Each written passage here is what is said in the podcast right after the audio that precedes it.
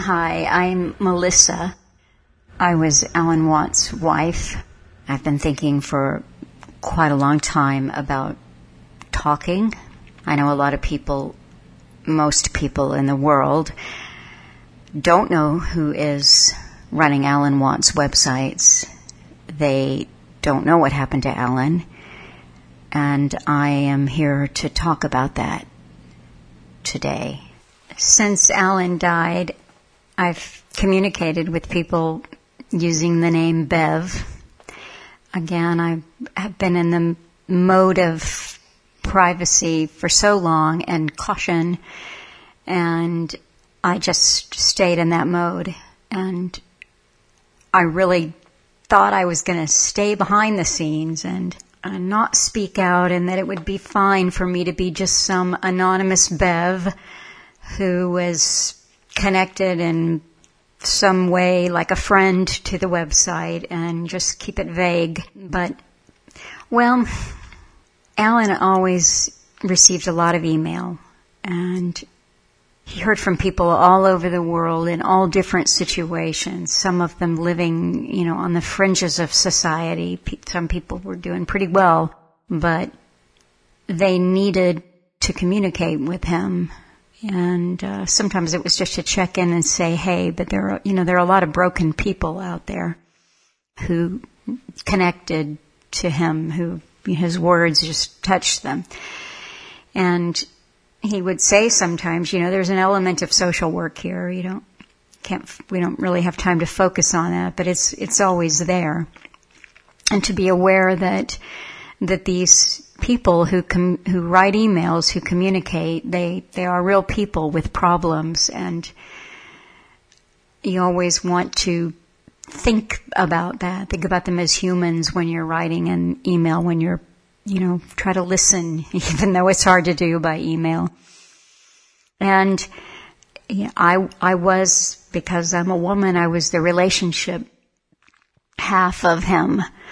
And it was just a natural thing for me to know your names and how, and the connections of the, you know, the relationships, to know your dog's names, your children's names, and when they graduated or, if if you had another baby and when your wife left you or your husband died, I knew those things, and I would those were the the human interest. Of course, was very interesting to me because I'm a woman, and I would always make sure that that Alan knew as many of you as I could possibly communicate to him without,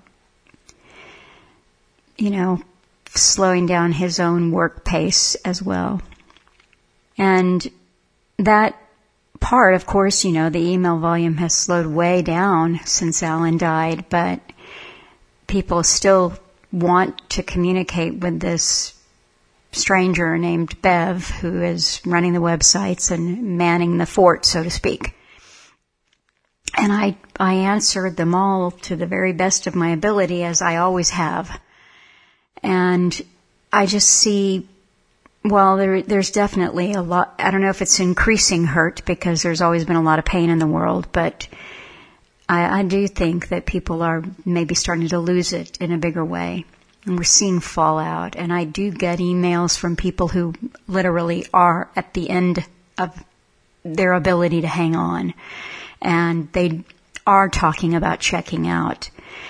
And I think it just, as much as I liked being behind the scenes and I liked the privacy and the, uh, just being a support and a helper to Alan, it feels like it is important at this time for me to say who I am and what I did because I need people to know who I was and that I'm still here and I care.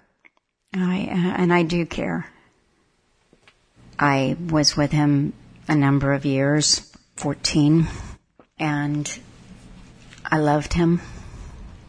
I loved everything about him. I loved his message. And I, I know that the, the public persona that Alan put out was a man and his dog. It's from me and Hamish. Good night, and may your God or gods go with you. He never talked about me. So I really, honestly, I have to tell you, I don't want to talk about me either. But I think that to do what I want to do for Alan, it's something that I have to do. So here I am, not exactly kicking and screaming, but not super thrilled to be talking into a mic. I think that people have an idea about who somebody is. They've never met them. They're a public person. They have a certain degree of fame. And Alan definitely had an idea of who he wanted to present to the world. And it was a man and his dog.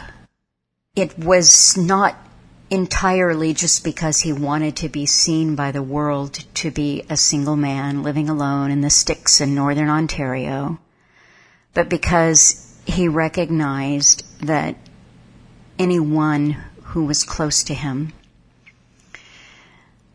would be in the public eye as well, under scrutiny. Let's just put it this way. To be near Alan has risks. It had risks. And he knew that, and he wouldn't ask that of someone, particularly not someone that he loved. So it, it, would be easier for me to talk to whoever you are and how many ever, however many of you are, there are, than to sit here in front of my little computer with a microphone and just talk but I am going to do it. I think one of the hesitancies, first of all, I lost Alan. And it was shocking and horrifying and very lonely and in many ways a nightmare. Uh, I mean, grief is, I, I don't really, I didn't come here to talk about my grief, but it, it did slow me down. It did make me take my time. And I knew from all of those years with Alan that the moment that you speak out, that's the moment that you're the target. Have I been a target? Have I been with him as a target? Absolutely. Um, that's what I did and I, and by that I, I don't necessarily mean oh we're going to take him out we're going to take you out. That's not the kind of target I'm talking about. I'm talking about you're a target for the online digital warrior abuse peanut gallery the people who want to slang you and put you down. No matter whatever comes out of your mouth they could have said it better they knew better you know or you should have and why didn't you? That kind of abuse and and it, but it's beyond that you know. I, Alan talked over the years about the kinds of uh, harassments and problems. It wasn't just you know slow Xplornet speed although that was certainly a persisting problem. But he kept me altogether out of the limelight out of the spotlight for many reasons. They were all good. They were all his. They were all personal and private. And I should say, you know, they were all his. They were mine as well. And this is what I've been doing since he died is I have been maintaining his websites. I've been reposting his audio. I've put an enormous amount of my time and energy and love and thought into doing that. And I, I I've been doing it behind the scenes, and quite frankly, that's that that's how I love it. That's how I prefer it. So here I am, putting the spotlight on me and letting you have a little glimpse into the personal life of Alan Watt. So I was thinking about you know what's what's an approach here you know what, what what do i say what needs to be said where do i start and the idea popped in my head that Well, I've always, you know, the the thing of it is, is that I always ask myself all the time, every day, what would Alan do? What what would he think? How would he approach this challenge, this problem, this issue? Um, and I uh, uh, I was blessed to share so many years with him. I was blessed to be with him and to be able to have that knowledge. What would he think? What would he do? How would he handle this? And the image of that little house in a stair just popped in my head. And I've been gone now little over a year. And it just came back in pictures, you know, what, what, what did the house look like? What did the land look like? Where did I walk? Where did we shovel snow or feed the chipmunks? And I, I started thinking that maybe, maybe it was the, that what I wanted to do today was to give you a little tour of my house with Alan and my life with Alan. Just give you a little glimpse. To answer the question, what would Alan do? He would not do this. he would not invite you into his home. Um, he had the persona, was there for a reason. I can count the people who crossed over the threshold on one hand. Um, he we did live like hermits in a way. And there's something that Alan said to me on more than one occasion about a house. What is a house? A house is a box with a lid on it. And that house there in northern Ontario, that box with a lid on it, we don't live there anymore. So I think it's okay to give you a glimpse of that life, to let you know what life was like. And um, so, welcome. Welcome to our home. You're going to see the house, what it looks like on the outside, a little bit of what it looked like on the inside. There's the, the front of this simple frame house. You can see the long driveway. I think I picked out a photograph that shows you the long road up to the house, the house that used to flood all the time when the beavers would get their dams on the go and that's the long driveway. I don't really think you get a good glimpse of how much snow had to be shoveled, but it was a lot. And there's a picture out the back. You can see, I think there's one picture of Alan with a bird and you get to see a tiny little glimpse of the wood splitter and you can see the screen tent that we that, that that I think was the second or maybe third screen tent over the years. I mean, the screen tents you'd set up in the summertime so that you could sit outside and have a cup of coffee, make a phone call out there, whatever, but you wouldn't be eaten alive by the mosquitoes and I think that particular screen tent that you're looking at, I think that one I probably stitched the tears on that two or three times. I extended the life of that tent. it's like, why why buy an eighty dollar tent when you could when you've got a woman that can stitch it up for you, huh? So I don't want to spend all night here talking about this. I mean, I could talk about Alan. I could talk about Alan all night long. There's there's no doubt. I could talk about him a lot. But I just want to show you life out in nature. It was a hard life in a lot of ways. You know, we cut our own wood, split it, and I can tell you that that every every piece of the 16 to 20 cords, however much it was every winter, I I stacked I stacked every piece of it and hauled it in. That was just one of my little jobs, and um, since I'm really in a way for the most part here talking about more who I am than who he was. I I'm just a woman who who loved him and helped him in all of the ways that I that I think a wife ideally would. I I cooked and and cleaned. I, I sewed. You'll see the little green curtains in the kitchen. I, I sewed those. You'll see the gold curtains behind where I'm working on the computer. I made those.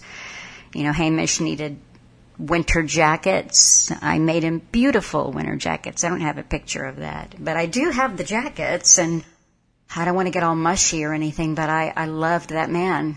I loved him and I served him to the very best of my ability all the time. I did the banking and the bookkeeping and the bill paying, and if Xplornet needed to be yelled at, that was me. And I, you know, tracked the electricity usage and argued over, you know, especially once they insisted on the smart meters. No, we didn't use that much, blah, blah, you know, that, I, it was hands on all the way. And I think, I don't know. I, I hope, I hope that on learning this, that, that you feel really good that he did have someone there that loved and adored him and cared for him. And it was really, really, really hard work. Um, it was, he would say on air, this isn't a nine to five job. This isn't just a job. It's, this is, you know, he might call it a vocation. He might say, you know, uh, but I'm going to tell you, it was a calling. It was a mission.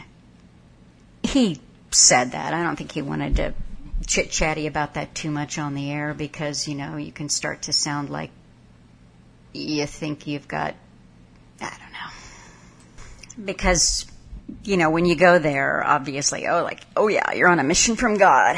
Well, he, he was on a mission, I'll say that. And I loved him and I wanted to be on that mission with him. And I threw myself into it with, uh, with my own skills and talents that I brought, and I I just gave it my all. I I, I mean I, I really literally surprised. I I had my own business before I went there, and I thought I worked hard. You know, I mean I I like working. And I thought I was good at working, and you know, I oh, I'm a, you know, a, a, a typical modern woman. You know, I can do that. I can do this. You know, sure, I'll do that but it, it, that kind of confidence that is instilled in modern women that we can tackle anything.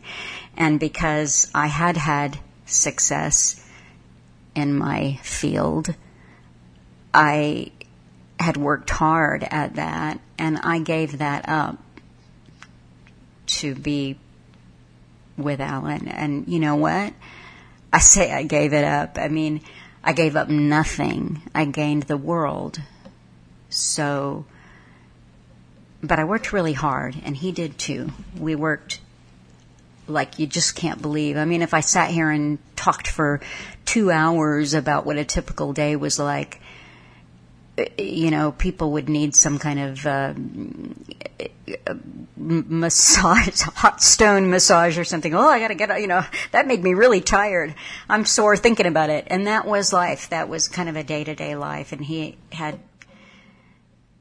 many, many, many years ago, he had reached that point where he knew this is what I have to do. And life just has a way of, tapping you on the shoulder and you say, okay, you think you're going that way, son? You're not going that way because we got something else that you're supposed to be doing. And Alan loved music. He loved writing it. He loved performing it. He loved session work. He loved music. And he was getting ready to go on tour, and this was way back in the 90s. And um, he had to get booster shots to go on tour, and he came down almost immediately after the vaccines. I mean, literally within days. He had rheumatoid arthritis, and he, his whole body, his spine was just, he was immobilized. His hands, his fingers were twice the size of what they normally would be. He went to the doctor. The doctor said, You'll never play guitar again. And he popsicle sticks. He splinted his fingers. He created a back brace. He immobilized himself and he did get the use of his fingers back. You know, he'd always complain when he'd say that he was going to get the, you know, get his guitar out of the coffin and play it at Christmas time. That his hands just, and they weren't what they used to be. And, you know, God bless him, but the car never broke down unless there was snow on the ground and it was zero degrees Fahrenheit or colder. You know, that's when the car broke down. And, you know, that, that kind of work and those kind of temperatures isn't, you know, it takes a toll. But at that time in the 90s, when he was lying in bed, immobilized, he was kind of making a pact with his creator. Okay. And I, I'm not sure that it was a, a happy pact, you know, and uh, a Zen peaceful moment. It was kind of a rage against the universe. All right, all right, I'll do it. I will do what you want me to do. Because he'd been reading those dusty old books literally since he was a child. He was a very curious, very bright, very gifted little boy, and he had a voracious appetite for knowledge. And he had gathered up a lot of it over the years. And, oh, he might share some things that he knew with somebody, a person here or there but he had not used his knowledge in any way that I guess that you might say to help people gain from the knowledge that he had invested his life in gathering. So that was that was his moment, that was his time and I think my own journey towards knowing reality towards consciousness, towards truth, however you want to put it, was different because I wasn't reading the dusty old books, haunting the libraries when I was 12. I, I just more or less followed my programming. What was I supposed to do and could I get really good at what I was supposed to do? And that's where I put my energy. And I, for me, it was a, hollow feeling. Is this all there is? Because once you have achieved what you th- are told that you're supposed to, shouldn't that make you happy?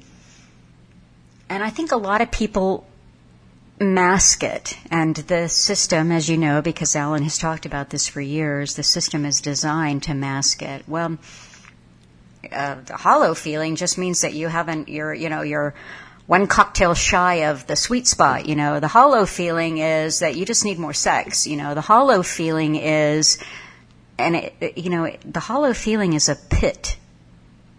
It's the bottomless pit in a soul that is in danger of being lost. And so I got to Alan. But the marriage itself is actually sacred. It's, it's sacred.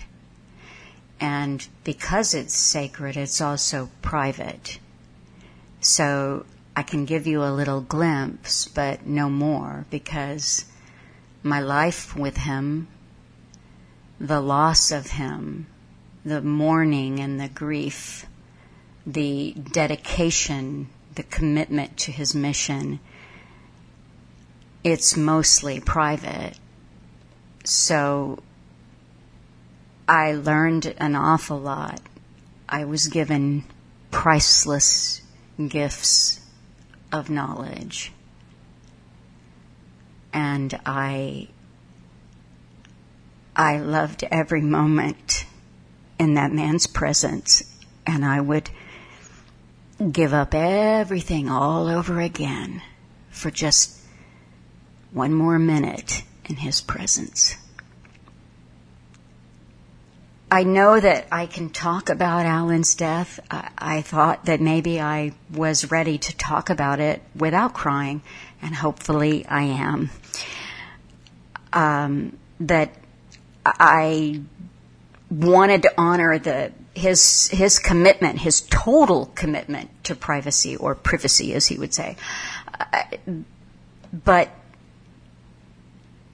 I think I want you to know, and I'm not sure that that this in any way disrespects his wishes, that he died of natural causes.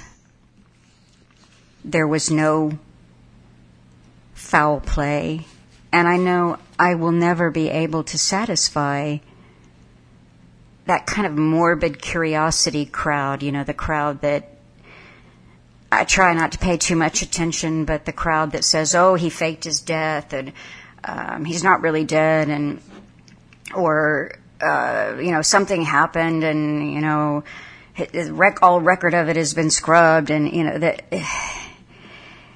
Or we deserve to know he was a public figure. We deserve to know, and I, I, I see. I know that no matter what I say, that I can't satisfy the people who wanted to show up at the death scene of Alan Watt with a video camera and a forensic pathologist. That y- y- you won't be satisfied, but others will be.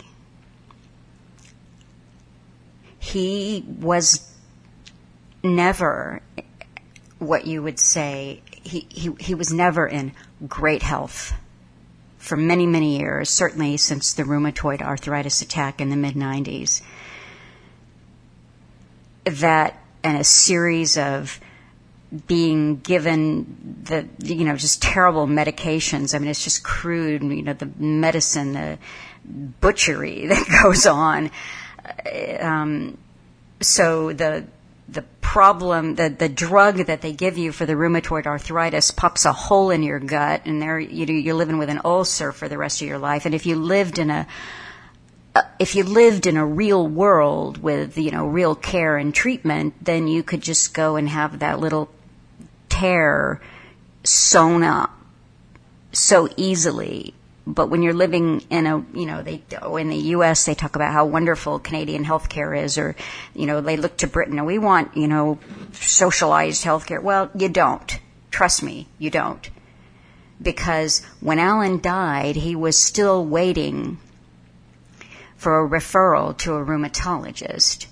And the only reason that he even had the care that he had, which was subpar, but the only reason he had subpar care was because he ended up in the hospital in 2016. A double edged sword. And he talked about that on the radio. He talked about let, us just say that there seemed to be almost uh, a, there was a, a, deliberate refusal to give proper care and if he didn't have listeners devoted listeners from far flung places around the world he never would have gotten the proper medication that he needed for what had happened in 2016. And even that, we're not talking about a class four drug that he had to get himself from Thailand. We're talking about medication that was in no way restricted. But when Alan Watt wanted it, it was confiscated at the border. I mean, literally the, the kind of uh, spy games that that he had that we had to play to get him medication was it was just outrageous. So a little venting there, but he and and what happened in 2016 had a very big impact on his health. But I helped him for many years, you know, cooking, cleaning, sewing, darning his socks, making the dog's coat, and I researched and in 2016, when he was hospitalized, that took so much out of him. It took so much out of him that for him to keep going, he really just had to concentrate for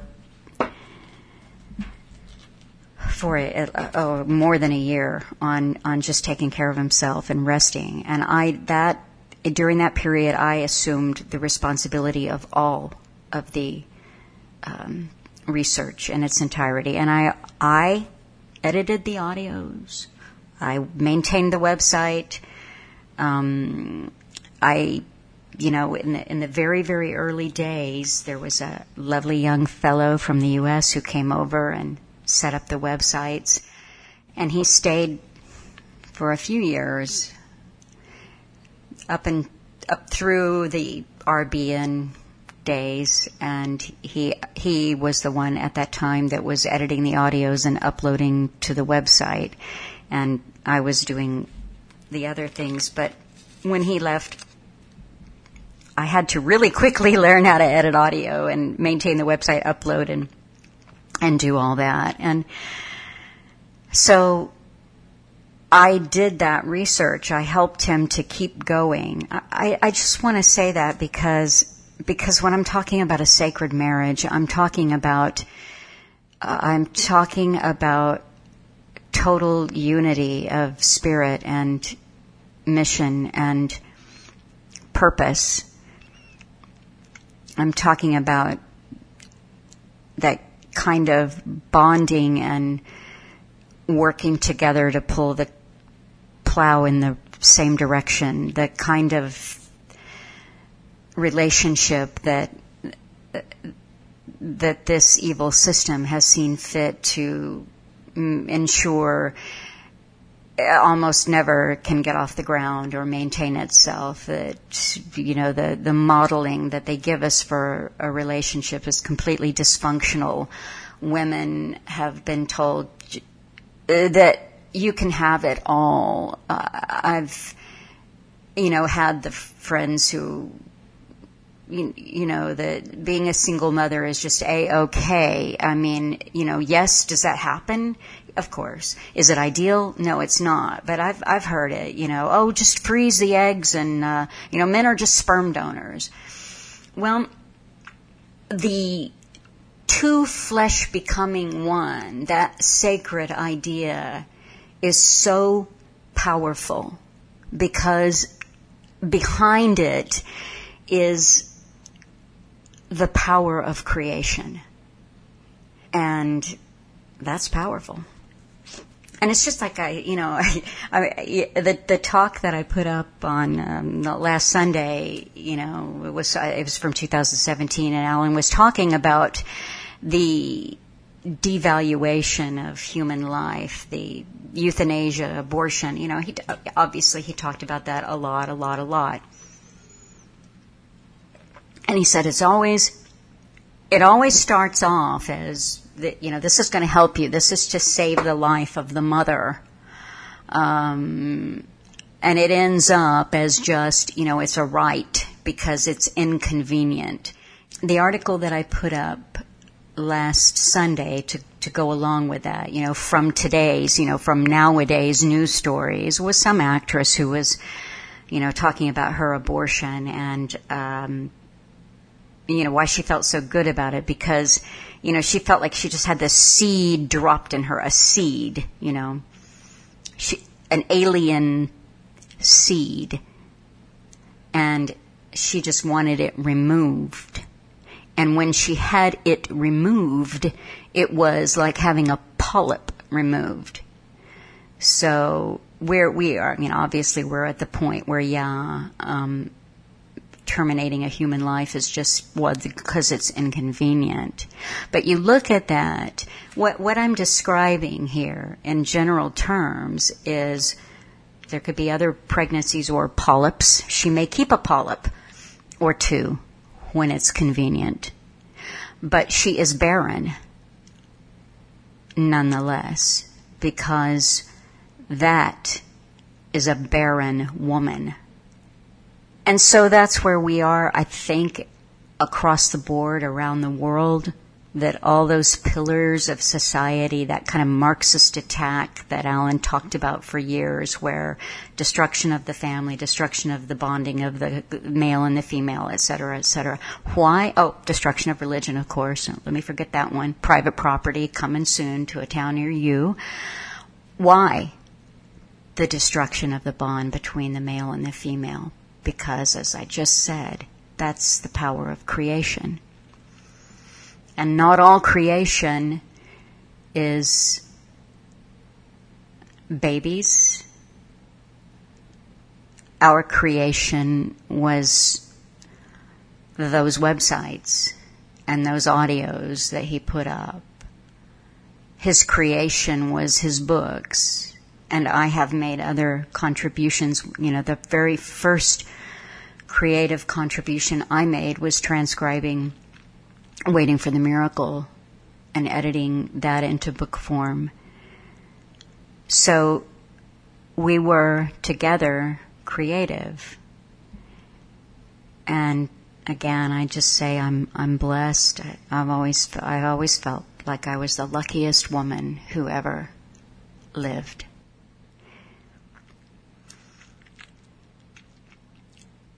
But for all of the stepping up to the plate, so to speak, that I did after 2016,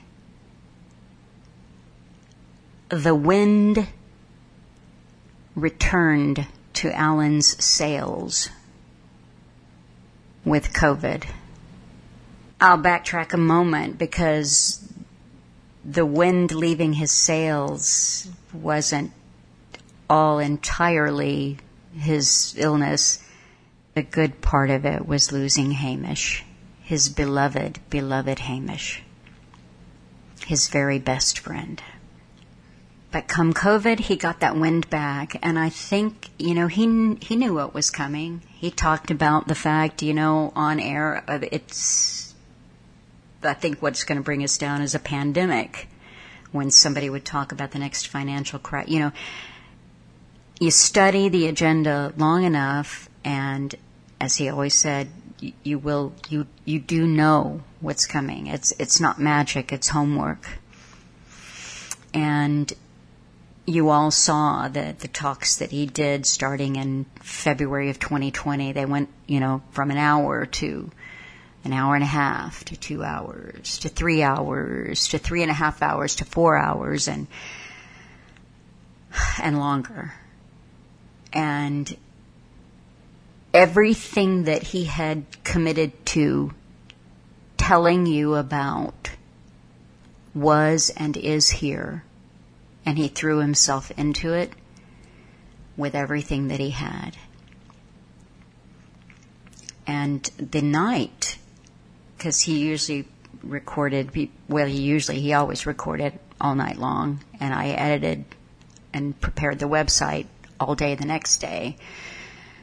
We were always together. We had one night apart in all of those years, and that's when the film crew came up for one night and put him up in a bed and breakfast when he was in the hospital, I was on a cot next to his bed. So the, the one time of the week that we weren't literally pretty much in the same room at the same time was when he started in 2020 doing all night recording sessions and we had to work in shifts. He'd record and I would make his lineup of coffee and tea and little labels saying which is which. and then I'd go to bed, try to get a few hours of sleep. When he'd be done in the morning, I would get up, get the audio on the driver, write down all the articles that he had used, and I'd, I'd, I'd go to work on editing the audio and putting it all together. And, eh, you know, um, you know, you're, you're pushing 70 or, you know, beyond and um, that's going to take a toll on you. And that last show that he did, the 28th of February, and you know, he I, he just wasn't really well after that. He he didn't feel well. I could I could sense it from a kind of a crankiness, but you know that would accompany a particularly bad outbreak of arthritis or just pain and you know uh, but by monday it was clear that he was not really feeling well but again these aren't really um, he i saw him suffer a lot it was a, a sad thing to see him suffer with pain so much pain from the arthritis and and from the ulcer. And that Monday and Tuesday after that last show, he slept a lot. He was tired. He was complaining of pain in his spine and just, he said, oh, this is just a really bad outbreak. That's what he was calling it, a bad outbreak of the arthritis. And Wednesday, thank God, I thought, thank God that Wednesday after, he seemed to feel a lot better. He had his appetite back for the first time in a couple of days, and I made some food, and we just kind of took it easy. We watched a couple of movies that day and into the night, and I those last few hours I cherish because it was a a rhythm that was a little slower than normal and because it was a little slower than normal, I was being with him instead of necessarily doing. And and he he had a, a massive heart attack on Thursday, the fourth of March of 2021 in the morning um, getting into bed, he died next to me. And I did everything that I possibly could. You know, that moment is, is surreal when you know that that someone is really gone, but you're fighting that. You're fighting it with compression. You're, you're fighting it with CPR, you are you, you're talking. You've got a ambulance talking to you, and you know it's a 20 minute drive, no matter how fast they're going. And they they get there when they've put three doses of adrenaline in them, and you you you see all this going in a kind of a sur- surreal way. I saw my life on the floor, and there was no bringing him back. I could pray and beg, and I did. And it's it's just the biggest loss. I, it, well, as Alan would say, I've prattled on a lot longer than I intended to. I thought I could actually announce myself and what happened and get it done in about 15 minutes and and I had no idea I was so slow. I I just want to talk for a few minutes about what I do and um, and why why I do it. It uh, I had to get out of Canada and get my stuff back to the land of my birth. And, um, and Canada was in crazy lockdown. It was just, uh, such a intense time and there was so much to deal with. And I'm sorry, listeners, but as committed as I was to maintaining the website and making sure that that it was lovingly cared for and always updated. And I even started writing um, articles under the name Not Sure. And I, I, I did a few of those right away that came to me and took a kind of a pause over the summer as I packed and dealt with issues and then kind of started again in earnest last late last summer or early fall whenever with the not sure pieces and so I was doing this, but but in all honesty, the the idea that that somehow I needed to communicate with you in another form or in a different way or more uh, comprehensively, it, it just didn't occur to me for so many reasons. I was in grief, and grief is a very it's there's so many facets to it, and it and it sometimes seems to never end. And then I returned home to where I was born, and my father was ill.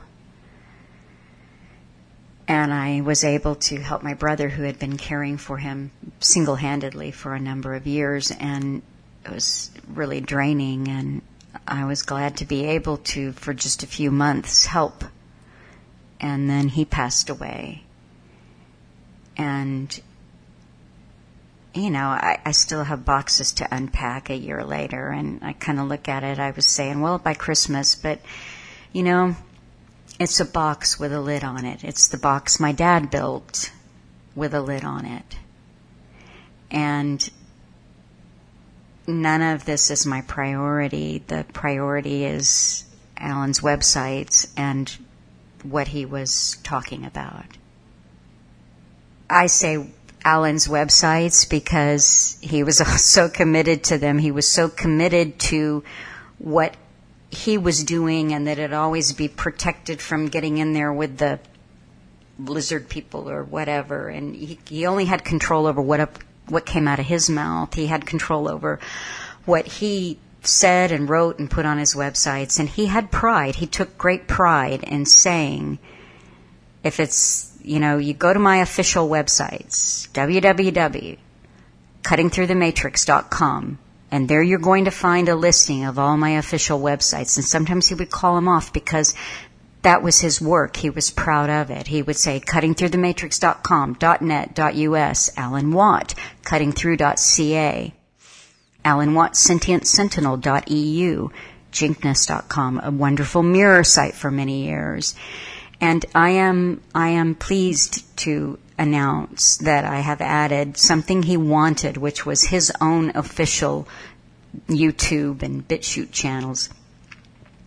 They're Alan Watt, CTTM on both YouTube and BitChute. Their channels are a little different because the censorship is a little different on YouTube, as we all know, and um, the beauty of these very, very humble, super tiny little channels is they're mine, which means they're his. The comments will never be enabled. I'm sure the site would get bigger faster if we were willing to do that, but Alan just hated that. He hated chat rooms and forums and comment sections. And yeah, you know, PayPal cut us off after Alan died, and I had to um, live a long time without, because I could not put my attention to it. So there was literally no way for people to order a book except to send cash, and I, I just had to suffer along with that. And now I have offered, you know, it, cryptocurrency, you know, is that so shocking to be on Alan's website? Not really, because he had me researching that for two or three years as an option again, you know, not done because time was something we just didn't have a lot of. Did he think that cryptocurrency was like the thing of the future that we should all jump into as an investment? Absolutely not. That was not him. But, you know, if you're in this really awful money system, you've got to make a few tiny little concessions to that system.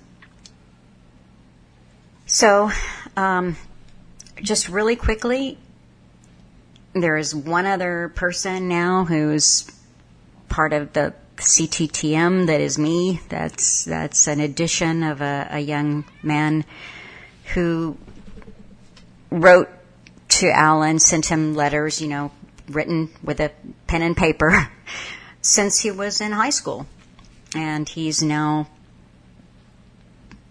you know, half a year away from 30. So long time listener and an unusual, you know, one I said to Alan, this is one to watch. This is one to keep an eye on because, you know, his letters were thoughtful and, you know, he'd, he'd quote Tacitus and, uh, you know, just kind of I, saw him in my mind's eye as archiving Alan's books or participating in some way, and not unlike the young fellow that came up to help with the website. So all those many years ago, I, I saw that maybe this young man had a similar role to play for Alan. And my mind's eye, of course, I always thought that Alan was there, and that's not how it turned out. And I'm just grateful for, I call him sometimes young Weston, not to his face, but I don't know, there's just something, I'm old, he's young Weston. And he's very helpful, very smart, and um, I've been able to show him how to update the websites and um, how to edit audio, although I still, you know, get a little controlling with the audio and I like to just hop in there myself. But I, you know, he's been such a quick learner and so eager and he feels that his life was profoundly changed by hearing what Alan had to say and, and it's just, I'm, I'm just grateful because there's a lot, there's always a lot to do. And how I approach the talks every week, what I'm going to put up, I think about what's going on. I mean, there are literally thousands of talks in the archive, so it's a big job. And there's a, a, a man that I've mentioned before who lives up in Ontario, and um, he's been enormously helpful in in creating a kind of a way for me to search out the whole website topic by topic and find the things that are interesting. He's also been um, the force behind the midweek excerpt series, the clip series of identifying those. And the thing that I've really enjoyed, really since last year when I did the three weeks in a row of the um, 9/11 was the kickoff. Those those three that I that those were actually edited together out of six or seven different talks, and I liked the idea of organizing Alan's talks to present to you thematically, and I think it just allows you an opportunity to really get in there to, you know, as Alan would say, for the heart of thinking. You know, you get to hear it repeated. You get to hear the same themes over and over, and it kind of gr- makes that new, those new grooves in your, in your gray matter. And, and it also, you know, the not sure, basically I write not sure in a similar way to what, how I saw Alan do the audio you know, life is busy here for me. And one of the things that keeps me busy is one of the things, it's a similar thing to what I did in Canada. I cook, I feed people, and, and that's, you know, it's good. I like to feed people. So, um, I have cooking to do and, and that keeps me busy, but it's an opportunity when I'm down chopping something up or doing whatever, I can listen to audio and I can think about that. And, you know, for whatever my obligations are for the week, whatever it is that I need to do, I try to listen to the talk of Alan's that's going up on a Sunday two, three, maybe four times. I'll think about current events that are happening that tie into what Alan was talking about whenever it was, you know, five years ago, 15 years ago, um, because chances are it's going to resonate pretty strongly with what's happening now. And after I've listened to him, kind of a last minute thing on the Saturday before it's going to go up on Sunday. Well, it's just it, it's last minute because it's spontaneous because that's how Alan worked. That's what I saw. That's what I do. Because there's something about it that is just it's off the top of my head. Sometimes by the time I get done writing, it could be three or four in the morning uh, on a Sunday morning, and I'm really tired. I don't have time to read the thing that I put up, and I, you know, I can just let Weston check it for typos, and hopefully he catches them. And if he doesn't, we can grab them and put it back up again because the the spirit of what I'm doing, and I thought about this is, yeah, I'm writing, but it's really a conversation that I'm having with Alan. I've listened to the talk that's going up. I've thought about the concepts, and and I'm talking to him about it. And it's it has thrilled me that a few folk have said it. You know, oh, that sounds like you know the writing sounds like you know it's like something Alan would say, and I'm like, oh my god, that's the biggest praise that you could ever get me, give me, and I, I you know that just makes me happy, and you know, but I'm not doing it for praise. I'm not, I have no idea how many people, but I know people are reading it around the world. You know, I heard there's folk literally all over the world who have said that, that it keeps Alan alive for them and, and it inspires them and, you know, and likewise, I'm getting something back from you because the New Age series that I wrote about for eight weeks, I wouldn't have ever crossed my mind to single that out as a series of talks to put up or write about it. But a listener from South Africa asked me to. He said, you know, there are a lot of people down here that are, I guess if you want to say the, the, the truth movement, the resistance obviously is around COVID and the vaccines. And he said there's so many people that are involved in whatever it is, whether it's anti-masking or anti-vaxxing or anti whatever you're anti. They've made sure to provide you. Well, we just need to, you know, love each other and you know vibrate up into a higher place, a happy place. And if there's all of us are vibrating love, then we're just going to turn this thing around. And that that that's one example, but there's a lot of that kind of thinking that has indeed crept into people resisting or one of the things that I noticed in researching it, it, it wasn't just the happy, positive place of it. It's the fact that the kind of thinking that is promoted by that kind of new age thinking. Well, cut to the chase here. The bottom line is newsflash. You're not God. you know? and that is the whole lie behind it. We can become God. We can change our reality just by the thoughts that we put out. Well, an individual can obviously do an awful lot with his thoughts. We all heard Alan say that. Yeah, that is a given. But um, when really bad people want to kill us, we don't get to think our way out of that. You know, there's a little bit of standing up and saying no, taking a stand, taking a position. And it's, it's not about the power of positive thinking.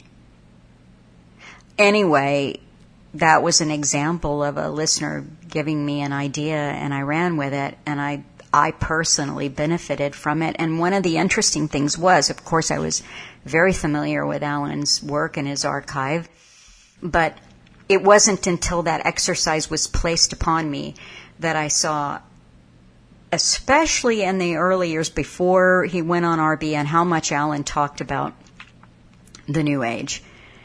It was such a recurring theme, and um, that was very interesting and thought provoking for me. And I I don't want to blather on here much longer, but there there are a lot of things that that I want to do to bring you interesting material and to bring you Alan's work, but put together in a way that you don't go, well, I heard that one before. I mean, if you feel that way about Alan's work, well, you know, I don't know, because I could listen to those talks over and over again. That's just me. But I, I know that for me, I've had to work through the loss and the grief.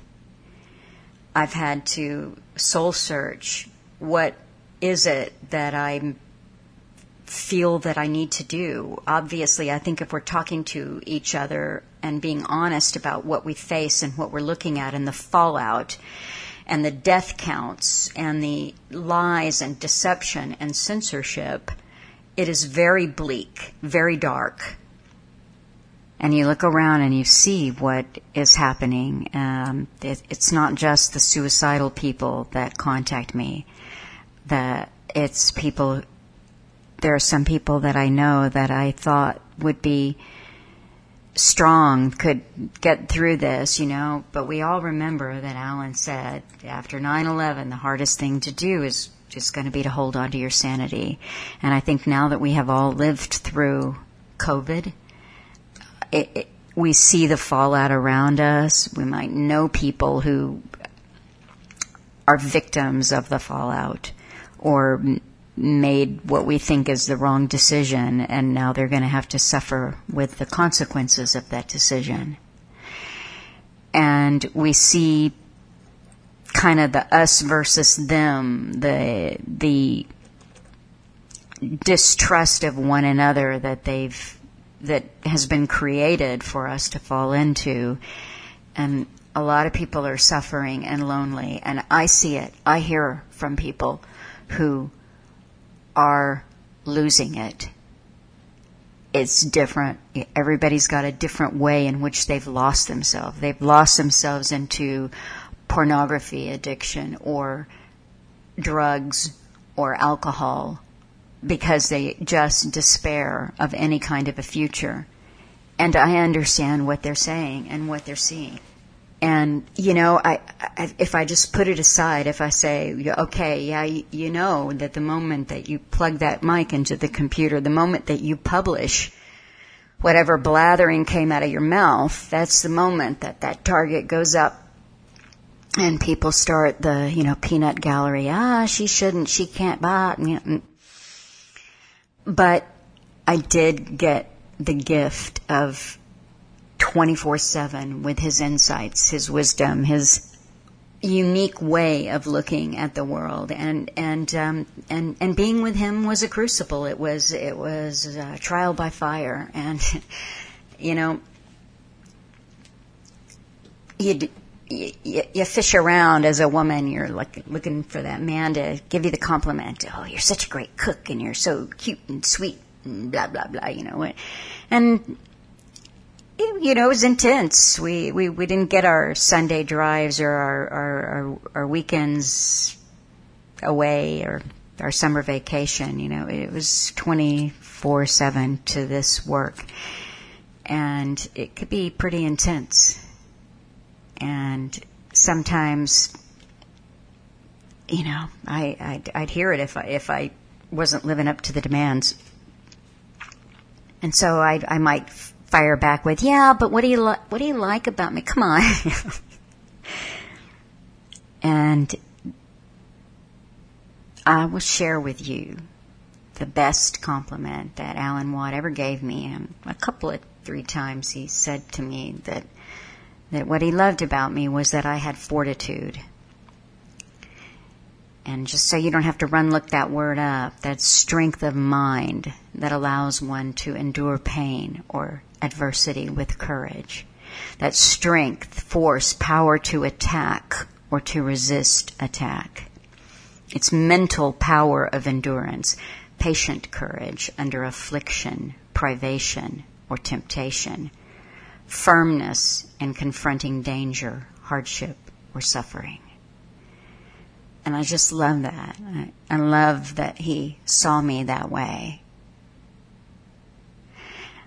I, I want to share, like I said, a few images. There's the house, there's the field with the wildflowers, there's Hamish, there's one of Alan getting ready. It's like a little headshot for a video, and and there's one where he's got the American kestrel. We rescued this kestrel that fell out of its nest, and we taught it to fly. We fed it scrambled eggs and raw meat, and and it, it walked around on our heads, our hats, and um, I hope it flew off to join a family of kestrels after. But we, I mean, it was an amazing experience, and I think when you look at that web, that photo on the website where Alan is surrounded in the woods, he's busking with his guitar, and he's surrounded by the animals. There is kind of that feeling of him in nature, surrounded by animals, and and true enough, I sometimes jokingly called him Saint Frank because there was that, you know, Francis of Assisi kind of, you know, animals loved him. He loved animals. When I was going through all the photographs, I saw, man, he just took so many photographs of me sitting at the computer or bent over something in the kitchen. And I was trying to figure that out because I, I think mostly I was unaware that I was being photographed. And I, I almost always had this look of intensity or focus or concentration. And, you know, the truth is I I like to laugh a lot and smile and but every time he took a picture of me, it's this focus, this intensity. And I, I guess, who knows? He was doing a study over the years and a very, in- of a very intense woman. I don't know. So that's what I'm sharing with you. A little glimpse into our home at that time. I encourage you all to support Alan Watt's websites, cuttingthroughthematrix.com, .net, .us, Alan Watt, sentientsentinel.eu, Alan Watt, cuttingthroughthematrix.ca, jinkness.com, our new BitChute and YouTube channels, Alan Watt, CTTM. Never doing this for the masses, for some idea that he was going to turn this ancient agenda around. But he was doing it for individuals, for individuals who could come through and pass this information. Really, it really is. When I see the the way in which people behave, um, you know, remember, I lived like a hermit too with that man, that wonderful man. So returning to civilization is a little bit of a shock to the system. And you see how people are, the egos and pettiness and the need for strokes or whatever. Uh, you know, you, you see the combativeness and the this petty. And I just compare it to to where I was, you know, a selfless man on a mission. So I'm going to leave you with a song by Alan Watt. I love all of his music. I, I, I would have loved to have lived with him in a world, in a time, in a different place where we could have long walks in the woods on a Sunday or just go away for a week or two and disconnect. And he could just play his music and I could bake cookies, you know. Wow, that's heaven maybe. But that wasn't our life. But I did love his music. When he'd get that guitar out of the coffin and deliver a song for you for Christmas, I really loved that. And I know all of his music so well. Just the point in the song where it's going to bring a tear to my eye or make me weep, fill me with this like bliss, joy feeling. And yet, as well as I know every single song he ever did, he always manages to take me by surprise. So I hope that you have gotten something from this gift, this glimpse into our life as it was then. So, from me, with my stray cats out the back door and the blue jays that dare to come down to the bird bath in a cautious moment, I say good night. thank you